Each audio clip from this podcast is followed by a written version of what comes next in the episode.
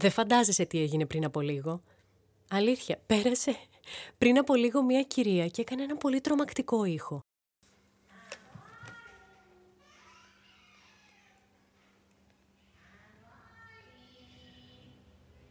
Και εντωμεταξύ είναι και τέλειο timing. Γιατί σήμερα είναι το podcast το τρομακτικό του τύπου πώς βρήκαμε το σπίτι στην Αθήνα. Εντάξει, τέλειο timing.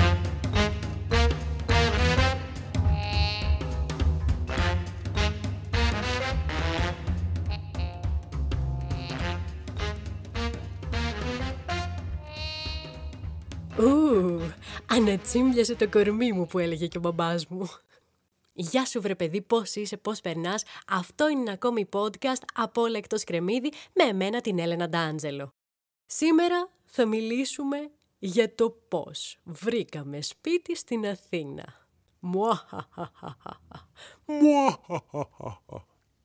Ή αλλιώς, μία ιστορία για μεγάλα στομάχια. Ξεκάθαρα. Μόνο αυτό του ταιριάζει. Κάτσε να στα πάρω λίγο από την αρχή τα πράγματα. Εμείς βρήκαμε σπίτι μέσα σε περίπου 8 ημέρες. Αλλά 8 ημέρες, όχι χαλαρές, ωραίες βολτίτσες, ποτάκια, καφεδάκια και εντάξει μωρέ ψάχνουμε και σπίτι. Όχι, 8 ημέρες πραγματικό σανατόριο. Εγερτήριο σε 6 το πρωί, μέχρι τις 7, 7 και μισή το πολύ meeting για όλα τα σπίτια που είχαμε δει τις προηγούμενες μέρες και από τις 8 μέχρι τις 11 το βράδυ έξω για αναζήτηση σπιτιού. Αυτό ήταν το πρόγραμμα. Εντάξει, Εμείς ήμασταν και από τους τυχερούς όμως, να τα λέμε και αυτά, γιατί δεν χρειαζόταν να νοικιάζουμε κάπου μέχρι να βρούμε σπίτι, γιατί όλα αυτά είναι επιπλέον χρήματα. Μέναμε στον ξάδερφό μου, ο οποίος ε, μας βοήθησε ο άνθρωπος και μας φιλοξένησε μέχρι να βρούμε αυτό το. Πώς να το χαρακτηρίσω, δεν θα το πω σπίτι, θα το πω το One Piece. Τον θησαυρό των θησαυρών. Δεν ξέρω πώς αλλιώς να το πω. Αλλά είχαμε το άγχος ότι τον άνθρωπο τον ξεβολεύαμε. Βέβαια, να είναι καλά, μας έλεγε συνέχεια: Μα σας βλέπω και καθόλου, ρε παιδιά. Σαν να μην είστε εδώ, αφού λείπετε από το πρωί μέχρι το βράδυ. Πάλι καλά. Αλλά και πάλι έχεις το άγχος που λες ότι πρέπει να βρω σπίτι το συντομότερο δυνατό. Και τώρα ήρθε η ώρα για να σου μιλήσω για την τύχη μου την πίκρα μυγδαλένια, τη μαύρη και άραχνη, που άμα είναι να γκαντεμιαστώ, μπορεί να πέσει κυριολεκτικά ο ουρανός στο κεφάλι μας. Και γιατί το λέω αυτό; Γιατί εκείνη την περίοδο είχαν ανακοινώσει νέο lockdown. Καλά άκουσες, ήταν η περίοδος που έλεγαν ότι ξέρεις κάτι, ξαφνικά θα κλείσουν όλα. Δεν το περίμενε άνθρωπος. Και για τα πρακτικά βρήκαμε σπίτι μία μέρα πριν ξεκινήσει. Τύχη ατυχία ένα-ένα στο ημίχρονο.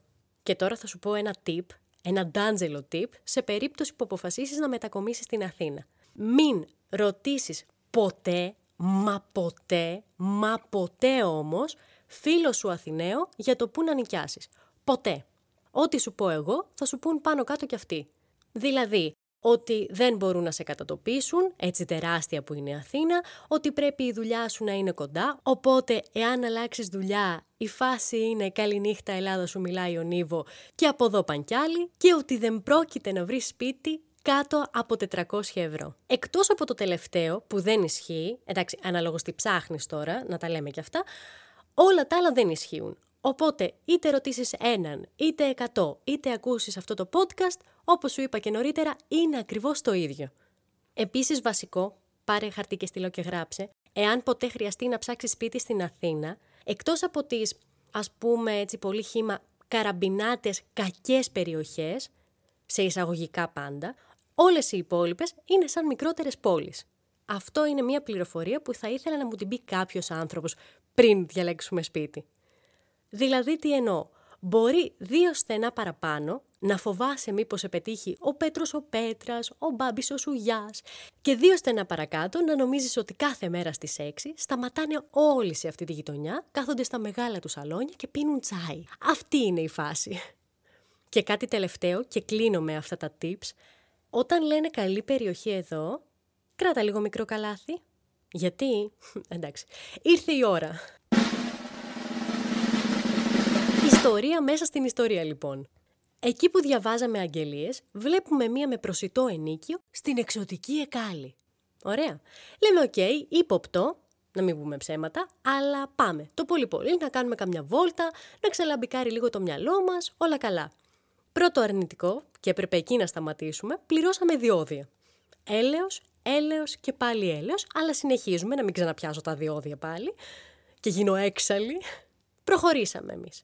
Φτάνουμε και εδώ που λες αρχίζει το πολύ καλό. Να σου πω βέβαια σε αυτό το σημείο, πριν προχωρήσω, ότι ο άντρας μου ακόμη ξυπνάει ιδρωμένος τα βράδια από τους εφιάλτες για αυτόν ακριβώς το λόγο, για αυτή την επίσκεψη σε αυτό το σπίτι. Ας πάρω λίγο τα πράγματα από την αρχή. Βρίσκουμε το σπίτι μετά από 100 χρόνια πραγματικά και μας ανοίγει η οικιακή βοηθός. Σε εμάς λοιπόν τα παιδιά των δυτικών συνοικιών, λίγο μας ξενίζει αυτή η εικόνα, αλλά λέμε OK, okay, παίξ' το cool. Της λέμε ότι έχουμε έρθει για το σπίτι, μας βάζει σε ένα στενούτσικο ασανσέρ, φτάνουμε στον όροφο που μας υποδεικνύει και μας δείχνει μια ξύλινη βαριά πόρτα. Περνάει μπροστά, ανοίγει και τι να δούμε. Σκοτάδι. Εκτός από κάποια σημεία που είχε χαμηλό κίτρινο φωτισμό. Η λεπτομέρεια μετράει. Ήταν σου το ορκίζομαι σαν θρίλερ. Είχε έπιπλα αντίκες, και πάνω σε αυτά τα έπιπλα εικόνες ασπρόμαυρες από ανθρώπους αγέλαστους και μάλλον πεθαμένους.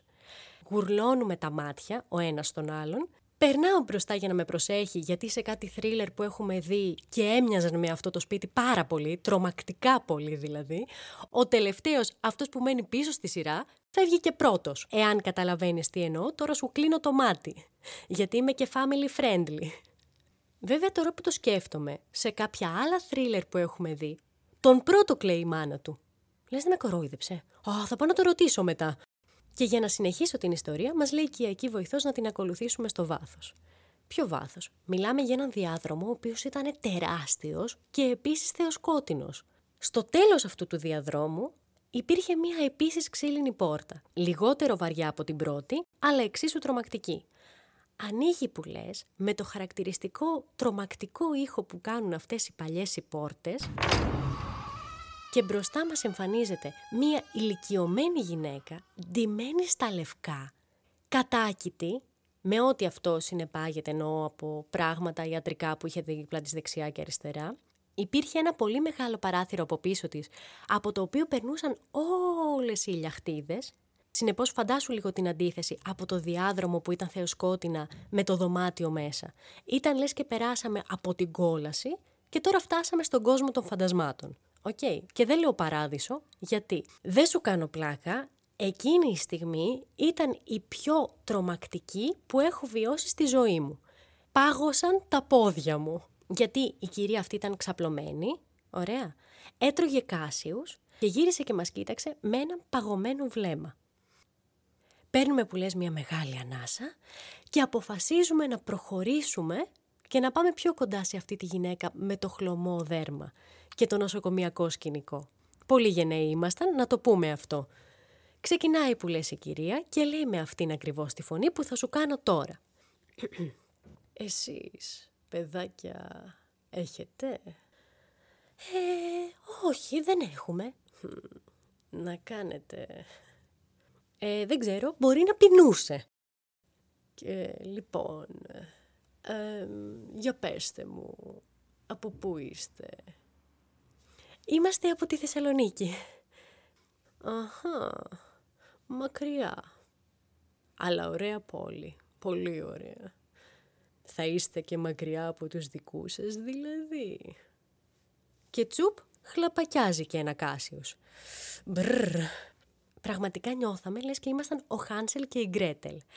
Ουσιαστικά είχα ήδη σχηματίσει στο μυαλό μου ότι παίζει να μου αρπάξουν το Δημήτρη από δίπλα, να τον ταΐζουν σε ένα κλουβί μέχρι να γίνει τόσο παχής που να τον σφάξουν και να τον φάνε. Και εγώ θα ήμουν αυτή που θα σκούπιζα όλη μέρα και όλη νύχτα εκείνο το θεοσκότεινο σπίτι. Και κλείνει αυτή η συζήτηση με την εξής φράση δείτε το σπίτι και άμα σας αρέσει, ανεβείτε να τα ξαναπούμε. Ξέρεις, από μέσα εγώ, ενώ φεύγαμε, ξεκίνησα δέκα πάτερ ημών και ό,τι άλλο ήξερα τέλος πάντων. Τα είπα όλα. Γυρνάμε που λες αυτό το υπέργο στενούτσικο ασανσέρ. Και σε αυτή τη φάση, ενώ νομίζεις ότι πιο τρομακτικό δεν γίνεται, γυρνάει η οικιακή βοηθός και μας λέει ταραγμένη. Εγώ παιδιά, εγώ θα φύγω από εδώ. Μία-δύο μέρες ακόμη και θα φύγω. Ήταν δηλαδή που ήταν στραβό το κλίμα, το έφαγε και ο γάιδαρος, καταλαβαίνεις. Γυρνάει ο Δημήτρης και μου λέει στο αυτή, φεύγουμε τώρα. Του λέω έλα λίγο έμεινε να δούμε το σπίτι, να μας φύγει και η απορία. Δεν δάγκωνα τη γλώσσα μου καλύτερα. Μας πάει η οικιακή βοηθός σε μια άλλη είσοδο από αυτή που μπήκαμε και μας λέει εδώ που λέτε, ο γείτονάς σας, αν μείνετε, έχει ένα σκύλο. Αλλά μη φοβάστε, γαυγίζει πάρα πολύ, είναι λίγο επιθετικός, αλλά συνήθως είναι δε... δεν προλαβαίνει να πει τη λέξη δεμένος και σκάει μπροστά μας το τέρας. Εντάξει, σκάει μπροστά μας ένα θεόρατο σκυλί, εννοείται δεν ήταν δεμένο, εννοείται, και εκείνη τη στιγμή ο ήρωάς μου από δίπλα μπαίνει μπροστά, ξέρεις τώρα εγώ τον φαντάστηκα με Μπέρτα, Σούπερμαν, να νεμίζει το μαλλί, να νεμίζει και το μούζι, άσε. Τέτοια εικόνα είχα κάνει, ένιωθω ότι με έσωσε. Φωνάζει η έρμη η γυναίκα να πάρει τον γκέρβερό του ο ιδιοκτήτης, δεν θυμάμαι και πώς τον είπε στο όνομα, και εμφανίζεται μπροστά μας ένα ντούκι, ο οποίος ήταν καραφλός, με αμάνικο λευκό τυραντάκι και βλέμμα διαπεραστικό. Να πω και παγωμένο, ξανά, θα το πω. Και αυτού νου ήταν παγωμένο. Και ενώ σε εμάς έπαιζε μέσα στο μυαλό μας το «Let it go, let it go», ήταν πλέον αργά. Ήμασταν ένα βήμα πριν δούμε το σπίτι. Κρατάει που λες, το τέρας, το γκέρβερο, το, το, το, το, πράγμα αυτό που σκυλί δεν ήταν σίγουρα. Ο τύπος από το prison break να μας κοιτάνε και οι δύο, και ο σκύλος και ο ιδιοκτήτης του, μέσα στην ψυχή, σε σημείο που ήμασταν έτοιμοι να αφήσουμε διαθήκη και φτάνουμε έξω από το σπίτι.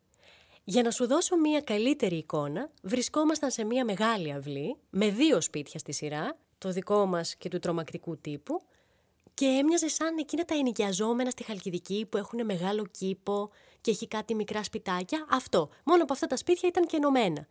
Ανοίγουμε την πόρτα, η οποία εννοείται δεν ήταν ασφαλείας, και μπαίνουμε στο εσωτερικό. Ήταν που λες ένας ενιαίος χώρος, ο οποίος είχε ζύγκα υγρασία, ζύγκα σημαίνει γεμάτο δηλαδή, δεξιά και αριστερά κάτι μάρμαρα, μάλλον από κάτω ήταν και οι προηγούμενοι ενοικιαστές, δεν ξέρω, μία κουζίνα η οποία ήταν για πι και δύο ακόμη μέρη που πρέπει να σου τα εξηγήσω λίγο καλύτερα. Το ένα είναι το μπάνιο. Μπαίνοντας, η τουαλέτα ήταν υπερυψωμένη, σαν θρόνος. Καθόσουν για την ανάγκη σου, συγγνώμη κιόλας αματρό, και τα πόδια σου κρεμόντουσαν. Δεν κάνω πλάκα, καθόσουν και ένιωθε σαν βασιλιάς. Δεξιά λοιπόν είχε ένα πολύ στενό πέρασμα, όπου αριστερά του είχε μία μπανιέρα. Πώς έμπαινε σε αυτή την μπανιέρα, μόνο με έρπινγκ. Γιατί είμαι σίγουρη ότι αν προχωρούσες να πας προς την μπανιέρα όρθιος ή όρθια, σίγουρα θα είχες καρούμπαλο. Ό,τι ύψος και να είχες. Εγώ δηλαδή που είμαι στο 1,65 ας πούμε, τώρα πάνω κάτω δεν έχει σημασία, ε, έβρισκα. Δεν κάνω πλάκα, κουτουλούσα. Από την απέναντι πλευρά λοιπόν τώρα διαγώνια, είχε πάλι υπερυψωμένο ένα πλυντήριο. Τώρα πώς κάποιος άνθρωπος παίζει να έβαζε πλυντήριο εκεί, δεν ξέρω, δεν μάθαμε ποτέ. Και το καλύτερο το άφησα για το τέλος. Σε όλο αυτό λοιπόν το τέλειο σπίτι είχε μία πόρτα. Ρωτήσαμε, είναι αποθήκη, μπορούμε να μπούμε να δούμε τι έχει; Και τι μας απαντάει; Δεν πάει το μυαλό σου; Ότι αυτή λέει η πόρτα δεν ανοίγει, δεν ανοίγει ποτέ, δεν έχουν καν το κλειδί και οδηγεί κατά πάσα πιθανότητα στο σπίτι του κρύπουλα δίπλα. Βρεούστ, που έλεγε και ο παππούς μου ο Θανάσης, δεν είσαι καλά, δεν είστε καθόλου καλά που θα μείνουμε εδώ. Χωρίς να θέλω να ακουστώ πάλι υπερβολική, νομίζαμε ότι διασχίσαμε όλη αυτή την τεράστια αυλή με ταχύτητα φωτός. Μόλις φτάσαμε στο υπέροχό μας το Σεϊσέντο, γυρνάω, κοιτάω τον Δημήτρη, ο οποίος είχε ήδη ξεκλειδώσει και μου έκανε νόημα να μπούμε γρήγορα στο αμάξι και μου λέει «Δεν νομίζεις ότι αυτό άνετα θα ήταν σκηνή από θρίλερ» Μόνο κούνησα το κεφάλι, κοιτούσα ευθεία μπροστά, φτάσαμε κοντά τέλος πάντων στο σπίτι που ήταν να δούμε το επόμενο σχεδόν αμήλυτη, συμφωνήσαμε να πιούμε καφέ, ο οποίος καφές ευτυχώς δεν ήταν για το συγχώριο μας. Ουφ, τα είπα και ξεθύμανα. Αυτό ήταν λοιπόν το πρώτο μέρος από το ψάχνοντας σπίτι στην Αθήνα. Θα βγει και δεύτερο μέρος σίγουρα, το οποίο θα είναι λιγότερο τρομακτικό. Εντάξει, οι υπόλοιπες ιστορίες είναι πιο πολύ για να χτυπιέσαι ή να χτυπάς κόσμο, δεν ξέρω, είναι από τα δύο. Η συγκεκριμένη ιστορία ήταν και λίγο σε mood Halloween που έχουμε αυτή την περίοδο. Οπότε, καλό Halloween!